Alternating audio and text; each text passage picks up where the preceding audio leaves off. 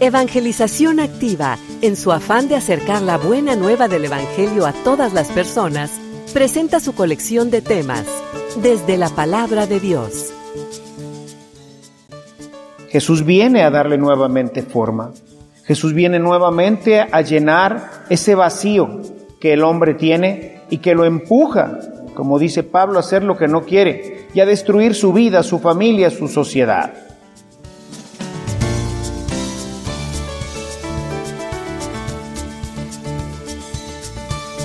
Este servicio te llega gracias a la aportación económica de nuestros suscriptores.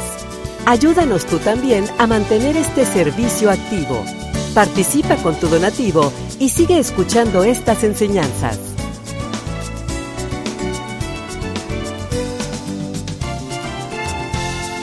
Esperamos que al escucharlos, la semilla del Evangelio dé fruto en tu corazón. Con ustedes, el Padre Ernesto María Caro.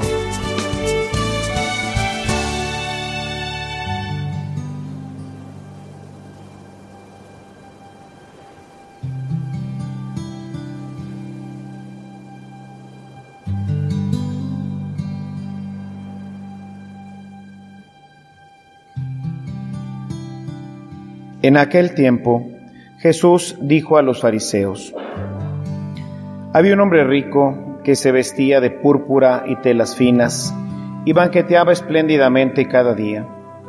Y un mendigo llamado Lázaro yacía a la entrada de su casa, cubierto de llagas y ansiando llenarse con las obras que caían de la mesa del rico. Y hasta los perros se acercaban a lamerle las llagas. Sucedió pues que murió el mendigo y los ángeles lo llevaron al seno de Abraham. Murió también el rico y lo enterraron.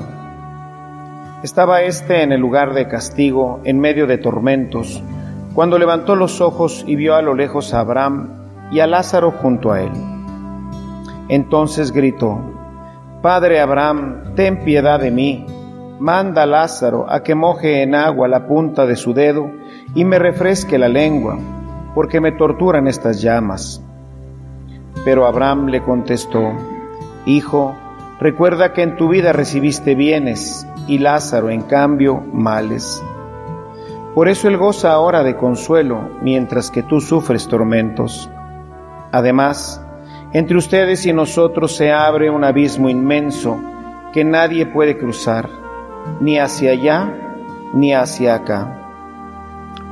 El rico insistió, Te ruego entonces, Padre Abraham, que mandes a Lázaro a mi casa pues me quedan allá cinco hermanos, para que les advierta y no acaben también ellos en este lugar de tormentos. Abraham le dijo, tienen a Moisés y a los profetas, que los escuchen. Pero el rico replicó, no, padre Abraham, si un muerto va a decírselo, entonces sí se arrepentirán. Abraham repuso, si no escuchan a Moisés y a los profetas, no harán caso ni aunque resucite un muerto.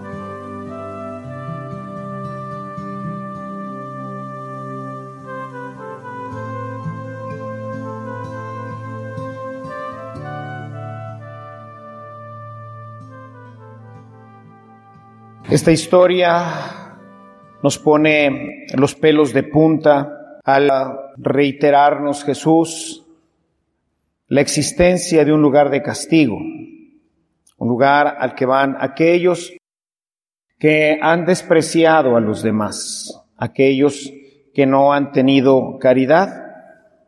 En el Evangelio de Mateo, el capítulo 25, referido al juicio final, nos presenta, bajo otro orden de ideas, la misma realidad. Me viste enfermo, me viste desnudo, me viste hambriento, sediento, encarcelado, y nunca me atendiste. Es la misma visión, falta de amor, falta de caridad. Uno se pregunta, ¿y cómo es que esto sucede en nosotros? Y la respuesta es hasta cierto punto simple, particularmente para aquellos que conocen ya la escritura, pues el problema es que La caridad no es algo que nosotros tengamos de manera natural, es algo que hemos recibido de Dios en una primera forma o en una parte esencial por ser imágenes de Él, porque tenemos un alma espiritual y participamos de Él. Y dado que su esencia, como lo dirá más adelante San Juan, es el amor, ¿verdad? Dios es amor, o sea, la esencia de Dios es el amor, pues entonces, aún de manera natural, podríamos ahora decir, muy esencial, muy básica, también tenemos participación en el amor. Pero este amor no es suficiente para poder contrarrestar toda la maldad, todo el egoísmo, la soberbia que hay en el hombre, sobre todo cuando ésta se ve impulsada por diversos factores, como puede ser el tema de la riqueza. Ya Jesús nos habla continuamente de esto, mismo Pablo dice que muchos se han perdido precisamente por causa de la riqueza. Es decir, la riqueza es un impulsor grande para el tema de la soberbia, el tema de la envidia, y todo esto pues va encerrando nuestro corazón y ese poco amor que todos tenemos, que recibimos por ser imagen y semejanza de Dios, pues no da lo suficiente para poder contener todo este embate de nuestro pecado, recordando lo que dice San Pablo sobre el tema de esta fuerza poderosa que opera en el corazón y que nos impulsa a hacer el mal. Realmente, pues Lázaro no le hace mal a nadie, diría hoy en términos generales cuando la gente viene a confesarse, dice, Padre, pues no creo tener ningún pecado porque no le hago mal a nadie. Si no robo, no mato, etcétera. Son frases, son expresiones ya muy comunes en la gente. Sin embargo, vemos que no se trata no solo de no hacerle mal a nadie, sino de no hacerle bien a las personas. La caridad, el amor de Dios es expansivo siempre. Siempre va hacia el prójimo y por eso nosotros lo tenemos porque Dios quiso de manera generosa y gratuita dárnoslo a nosotros. Y procurar para nosotros todo tipo de bienes, como lo podemos ver en esas imágenes del paraíso, en donde el hombre gozaba absolutamente de todo y de más de lo que pudiera haber necesitado en un momento determinado. Este amor no se produce en nosotros en la medida necesaria para poder combatir la soberbia, la envidia y el egoísmo. Por eso necesitamos de Dios. Por eso necesitamos que Dios opere desde nosotros, porque de manera pues especial el pecado original dañó, recordarán ustedes el retiro de la santidad, que recordarán cómo aunque estábamos destinados a que fluyera naturalmente por nosotros el amor, poníamos por ahí una ilustración tratando de alguna forma parabólica o metafórica ilustrar esta situación y decíamos que pues la válvula se atoró, ¿verdad? Recordarán ustedes que no se abre naturalmente y entonces aunque pues está el amor de Dios listo y preparado para derramarse en nuestros corazones, pues si esa válvula no funciona, pues entonces estamos arruinados, ¿no?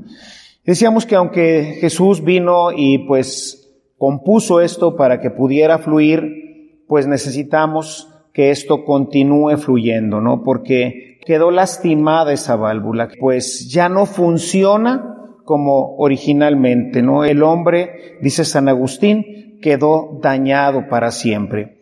Y por eso es que necesitábamos de la redención de Cristo. Él es el que viene y derrama su gracia, derrama su amor y abre nuestros ojos para que podamos ver al pobre, al necesitado y vayamos en su ayuda tanto en el capítulo 25 como en este capítulo 16 de Lucas, se ilustra la misma idea. Un hombre que está sentado a la puerta de este hombre rico es invisible. El Papa habla de los invisibles para la humanidad. Son esa gente que no es que sea propiamente invisible, sino que el pecado que mora en nuestros corazones, ese egoísmo, esa soberbia, los va haciendo invisibles y no nos acordamos de ellos, no los atendemos, no los procuramos, y aunque están, como en este caso, tan visibles estar a la puerta de la casa, se hace invisible a nuestro corazón y pues nunca lo ayudó, pudiendo haberle dado, dice que no le daban ni siquiera las migajas que caían de la mesa. Entonces, este es un problema en el hombre, este es un problema en la humanidad. Por eso es necesaria la acción de Dios en nuestros corazones. Y ahí es en donde entra precisamente el tema de la evangelización. Vayan y comuniquen esto. Este hombre rico le pide a Abraham, manda a Lázaro que vaya a casa de mis hermanos, porque tengo ahí otros hermanos que también hacen lo mismo que yo, también están ciegos no ven al pobre, no ven al necesitado. Y también van a venir a parar aquí. Manda a Lázaro para que les avise. Abraham responde que le hagan caso a las escrituras, ¿no? O sea, el envío es importante. San Pablo, en su carta a los romanos, en el capítulo 10, nos dice, ¿cómo creerán? ¿Cómo conocerán esto si nadie va? Si nadie les predica.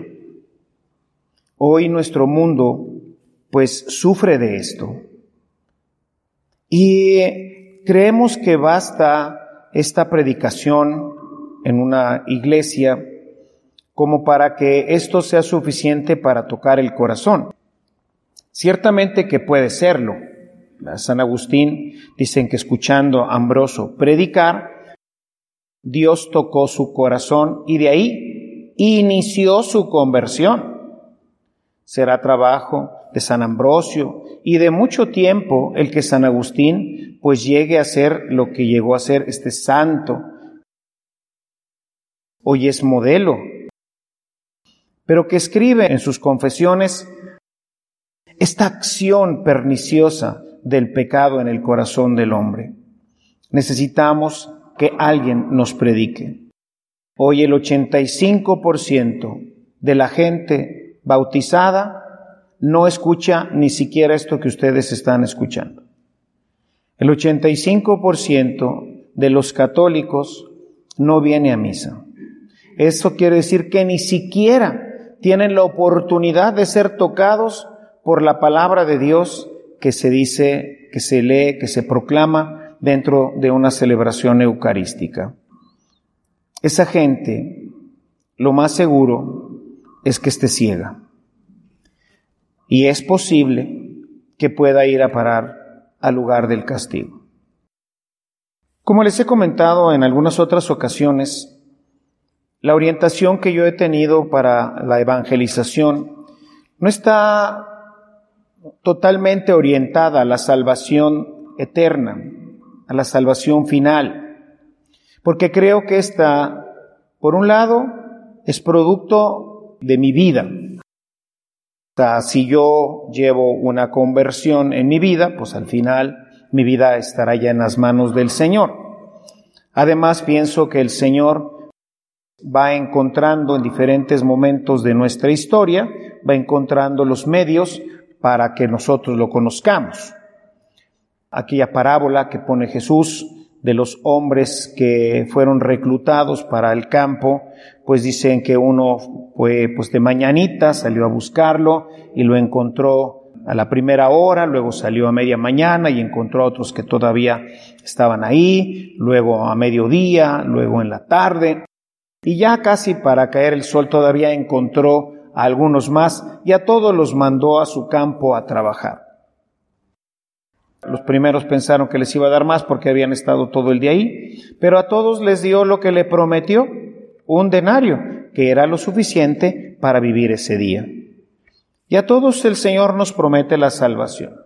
Hay gente que tuvo la dicha de nacer en un hogar católico practicante, pues ese desde pequeñito empezó a ir a misa, empezó en su momento a conocer al Señor, conoció las oraciones, poco a poco se fue adentrando en la vida cristiana, fue al catecismo, después quizás participó en algún grupo parroquial, en fin, su vida llevó este orden y fue conociendo poco a poco al Señor partiendo desde su casa. Pero no todos hemos tenido esta fortuna y aún los que la tuvimos debemos de reconocer que hasta hace por lo menos 50 años, con el Concilio Vaticano II, el tema de la evangelización, especialmente a través de la Sagrada Escritura, no existía, no había una verdadera evangelización. Se conformaba uno con el catecismo, que recibía uno prácticamente nada más para hacer los sacramentos de iniciación, que al tiempo sería solamente la comunión, porque era bautismo y confirmación que se daban prácticamente al mismo tiempo, sino en algunos casos también separados. Pero la confirmación en general ya no llevaba en aquel tiempo una preparación muy exhaustiva. De manera que estábamos atenidos, de alguna forma, a que la vida moral, la vida humana iba a estar de alguna forma regida porque pues había una fuerte influencia de la iglesia sobre los gobiernos que mantenían una ética, una moral bastante cristiana, podemos decirlo así. Hoy en día esto no existe. O sea, hoy el que no esté evangelizado se encuentra completamente al descampado, no hay ninguna posibilidad de que los gobiernos hoy puedan regir una moral y una ética que esté concorde al Evangelio. De manera que hoy una persona que nació de 70 para acá, 65 para acá, se encontrará completamente desprovista de las herramientas para poder afrontar sus pasiones. ¿Qué necesita Dios? Necesita de la evangelización. ¿Y quién irá? Tendremos que decirle a Jesús, manda a Lázaro. Nos tiene a nosotros, hermanos. Nosotros somos la posibilidad de este cambio. Y no solamente, como decía, para el final de nuestra vida. Porque en esta parábola, pues al final, bueno, pues el último, ¿verdad? El que llegó al final, el que ya, bueno, pues ya se está casi muriendo y de alguna forma Dios le concede que se arrepienta, que entienda que está por morir y que recuerde lo que en algún momento le dijeron el catecismo que existía el infierno y diga, Señor, sí, perdóname, no quiero ir a parar al infierno, quiero ir a gozar contigo, perdóname, no supe lo que hice durante 85 años. Y durante esos 85 años echó a perder su vida. Se la echó a perder a su familia seguramente también. Se la echó a perder a sus hijos muy posiblemente. Nunca fue feliz. Tuvo que estar pues supeditado a esas pildoritas que nos da el mundo de felicidad, a través de los tres elementos de pecado que de alguna forma producen esto que Dios produciría naturalmente en el alma, la paz. Y entonces se van por el placer o por el tener o por el poder, arruinando su vida. Y nunca son felices, siendo que Dios nos mandó a todos para que tuviéramos vida y la tuviéramos en abundancia, desde el Génesis. Pero el pecado rompió esta estructura la fragmentó. Jesús viene a darle nuevamente forma. Jesús viene nuevamente a llenar ese vacío que el hombre tiene y que lo empuja, como dice Pablo, a hacer lo que no quiere y a destruir su vida, su familia, su sociedad. A echar a perder completamente toda su vida y la vida de todos los que viven con él. Y probablemente también su salvación eterna porque nadie se ocupó de él. Porque fue ese Lázaro, ese Lázaro que estaba bien cerca de nosotros, es el compañero de banco, es el compañero de trabajo, en la oficina, a veces mucho más cercanos como puede ser el padre o el hijo, el vecino, nuestros queridos compadres con los que convivimos y compartimos la vida. Esos son los Lázaros de hoy. Son los pobres miserables. Porque la pobreza verdadera es no tener a Dios. Esa es la verdadera pobreza. Eso es lo que empobrece nuestra vida.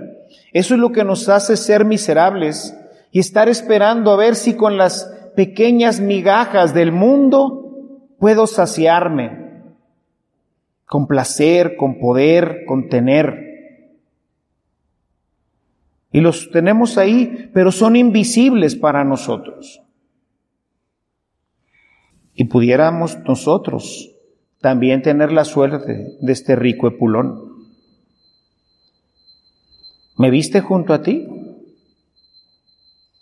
Necesitaba de Dios. Y a lo mejor esta gente se salva porque dice el Señor, pues, pues si nadie le dijo, vivió mal, pobrecito, pobre de Lázaro, ¿no? cubierto de llagas, sin que nadie le dé de comer. Y tenemos muchos hombres y mujeres llagados, hambrientos de Dios. Cuando doy el curso de evangelización, constato una y otra vez la gran hambre de la gente. En general, en todos los años que tengo que dar ese curso, no recuerdo que la gente se haya salido de este primer curso. La gente tiene hambre de Dios. Tiene hambre del Dios vivo. Porque este Dios, cuando se empieza a manifestar en la vida de una persona, la transforma, la enriquece, le da sentido. Empieza a experimentar saciedad en su corazón. Empieza a conocer esta maravilla que llamamos reino de los cielos. Su corazón se empieza a abrir a la acción del Espíritu Santo y el amor de Dios empieza a fluir, porque esa, es, esa válvula que no permite que pase el amor de Dios empieza nuevamente a abrir a través del Evangelio y empieza gotita a gotita a experimentar cómo Dios le ama y cómo se empieza a manifestar en su vida. Y su vida cambia se transforma. Su familia empieza a recibir los efectos del Evangelio. Sus hijos, sus compañeros. Yo creo que todos los que estamos aquí nos hemos dado cuenta de esto. Porque todos nosotros hemos recibido esta acción de Dios en nuestro corazón por la acción del Espíritu Santo. ¿Por qué un hombre se cierra? ¿Por qué un hombre no vive bien, ¿por qué un hombre puede ser tan ruin como este hombre rico? Porque el Espíritu Santo, que es el amor de Dios, que es el que genera la caridad, que es el que abre nuestros ojos para descubrir a los pobres, a los enfermos, a los necesitados, a los alejados, a los marginados, a los descartados, no está en nosotros. Y mientras el amor de Dios, mientras el Espíritu Santo no obre con poder en la vida de una persona, esa persona está ciega. Lo he comentado muchas veces con ustedes, diferentes homilías, como los ciegos en el Evangelio, la gente que no conoce a Dios, los paralíticos, los que no conocen a Dios, los tullidos, los que no conocen a Dios, los incapaces de hacer algo por los demás. Nosotros, ustedes hermanos, pueden hacer algo por los demás. Recientes semanas me he hecho más consciente de esto y he tratado de hacer conciencia porque nuestro México está poblado de estos pobres, de estos Lázaros. Nuestros gobernantes son esos Lázaros. Los industriales ambiciosos son esos Lázaros que quieren hartarse de dinero y siguen viviendo como Lázaro, pobre y hambriento. Son nuestros magistrados, gobernantes, que quieren saciarse de poder y se encuentran vacíos, pobres, miserables, echando a perder la vida de todos los que conviven con ellos.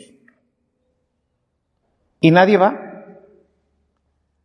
los que venimos a misa, los que hemos sido evangelizados, estamos como el rico Epulón, disfrutando de la gracia, del amor de Dios, de todos esos dones, estos bienes, de todas estas viandas espirituales maravillosas que Dios nos ha dado y no se las compartimos a nadie. Y nuestro México vive en la miseria por culpa de nosotros, del rico Epulón. Por eso tan duro el castigo. Por eso tan duras las palabras de Abraham para él. Lo tenías todo. Y tenías a Lázaro en la puerta. Y no hiciste nada. ¿Qué te dirán a ti de parejas que a lo mejor estuvieron cerca de ti, que se divorciaron, que terminaron mal, que echaron a perder la vida de los hijos, que terminaron metidos en negocios ilícitos, etcétera. ¿No te dirá también quizás el Señor, no viste a Lázaro? ¿No viste a tu compadre? ¿No viste que andaba saliendo con otras mujeres y nunca le dijiste nada? ¿Y nunca lo animaste a conocer a Jesús? ¿Te daba pena? Tu vecino, tu vecina, tantos. Son los invisibles nuestro corazón se ciega por temores, por miedos, porque desafortunadamente la Iglesia Católica perdió el ritmo de la evangelización. Nos quedamos acostumbrados a un catecismo parvulario de principios básicos que hoy en día, con el perdón de nuestra Iglesia, no sirven para gran cosa porque el catecismo no rige ninguna vida. El único que puede regir el corazón del hombre es Dios. Los conceptos no. Las ideas no. Solo Dios. Solo el Evangelio de Jesús puede cambiar y transformar una vida, puede abrirle los ojos a la verdad para que no solamente se salve al final y llegue a gozar eternamente en el paraíso, sino para que tenga una vida hermosa con su familia, con sus hijos, con su sociedad, porque ese es el proyecto de Dios. El Papa en la Laudato Si habla de esta casa común, una casa en la que vivimos todos. Y no solamente en el aspecto ecológico que es el que predomina en la Laudato Si, sino en la comunión de los hermanos, en la felicidad y en la belleza que Dios creó para todos. Belleza que tenemos que compartir y que tenemos que cuidar. Felicidad que tenemos que compartir todos y no solamente un pequeño grupo de personas. Dios llamó al hombre a ser feliz, pero el hombre decide el pecado. Pero con Jesús ahora hay la opción. Está en nosotros, mis hermanos. Está en nosotros. En este pueblo apático, en este pueblo mexicano y de nuestros países latinoamericanos apáticos que no quieren evangelizar, que no quieren compartir la buena nueva. Y seguimos ciegos. Tenemos que cambiar. Tenemos que abrirnos al hermano y hablarle de Jesucristo. Cuando Dios toca el corazón, no solamente se habla, se actúa.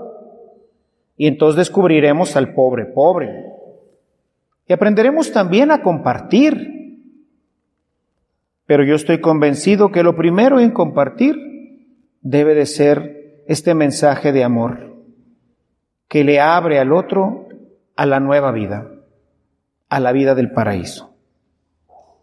Las dos cosas son importantes, pero la caridad material siempre dependerá de que haya caridad en mi corazón y eso depende de la acción del Espíritu.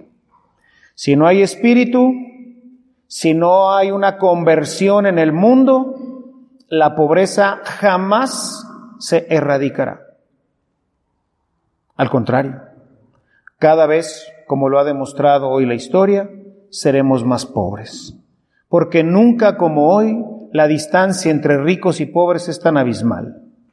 ¿Por qué?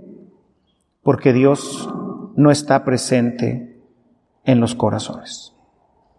Y sin Dios en el corazón no hay forma de aprender a compartir. El egoísmo nos aprisiona, nos encierra en cárceles oscuras, ciega el corazón de la persona y deja en la oscuridad y en la miseria a quienes viven en torno a él. El camino se llama evangelizar. Misión que toca a todos y cada uno de nosotros.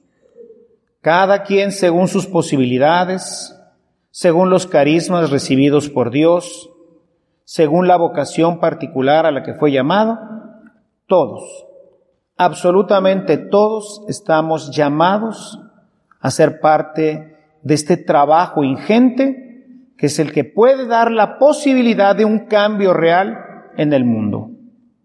Evangelizar. Llevar la buena noticia de Jesucristo al corazón de los demás. Queremos pedirte, Dios y Padre eterno, que abras nuestro corazón y nuestros ojos para que veamos a todos estos Lázaros, a todos estos pobres miserables que vagan por el mundo, creyendo que lo tienen todo, pero no tienen nada porque no te tienen a ti. El verdadero pobre es el que no te conoce y no te ama. Por eso queremos pedirte, Señor, que a nosotros que nos has enriquecido con tantísimos dones, que nos has enriquecido semana tras semana con tu palabra, que nos has presentado a tu Hijo Jesús a través de las Escrituras, no permitas que se cierre nuestro corazón y nuestros ojos, Ayúdanos a ver a todos estos pobres, a todos estos Lázaros que hoy caminan por el mundo buscándote sin que nadie tenga la caridad de acercarlos a ti. Haznos, Señor, personas caritativas, generosas, dando nuestro tiempo, dando parte de nosotros para que el mundo te conozca. Envía tu Espíritu Santo, Señor, que es la fuente perfecta de la caridad, para que tengamos caridad para todos estos Lázaros, para que tengamos caridad y dediquemos tiempo a llevar tu palabra a los demás. Esto nos abrirá a conocer también otras necesidades. Pero sin Evangelio, el mundo no cambiará. Sobre todo envíanos a los más pobres, Señor, a los más miserables. Envíanos aquellos que creen tenerlo todo, pero que no tienen nada. Aquellos que no te buscan porque se sienten satisfechos y son peor que Lázaro del Evangelio. Esos ricos, ambiciosos, esos gobernantes prepotentes y ciegos. Envíanos a ellos, Señor. Envíanos a todo aquel que tú bien sabes necesita de tu amor y de tu Evangelio. Todo te lo pedimos por Cristo, tu Hijo, que siendo Dios vivir reina en la unidad del Espíritu Santo por los siglos de los siglos. Amén.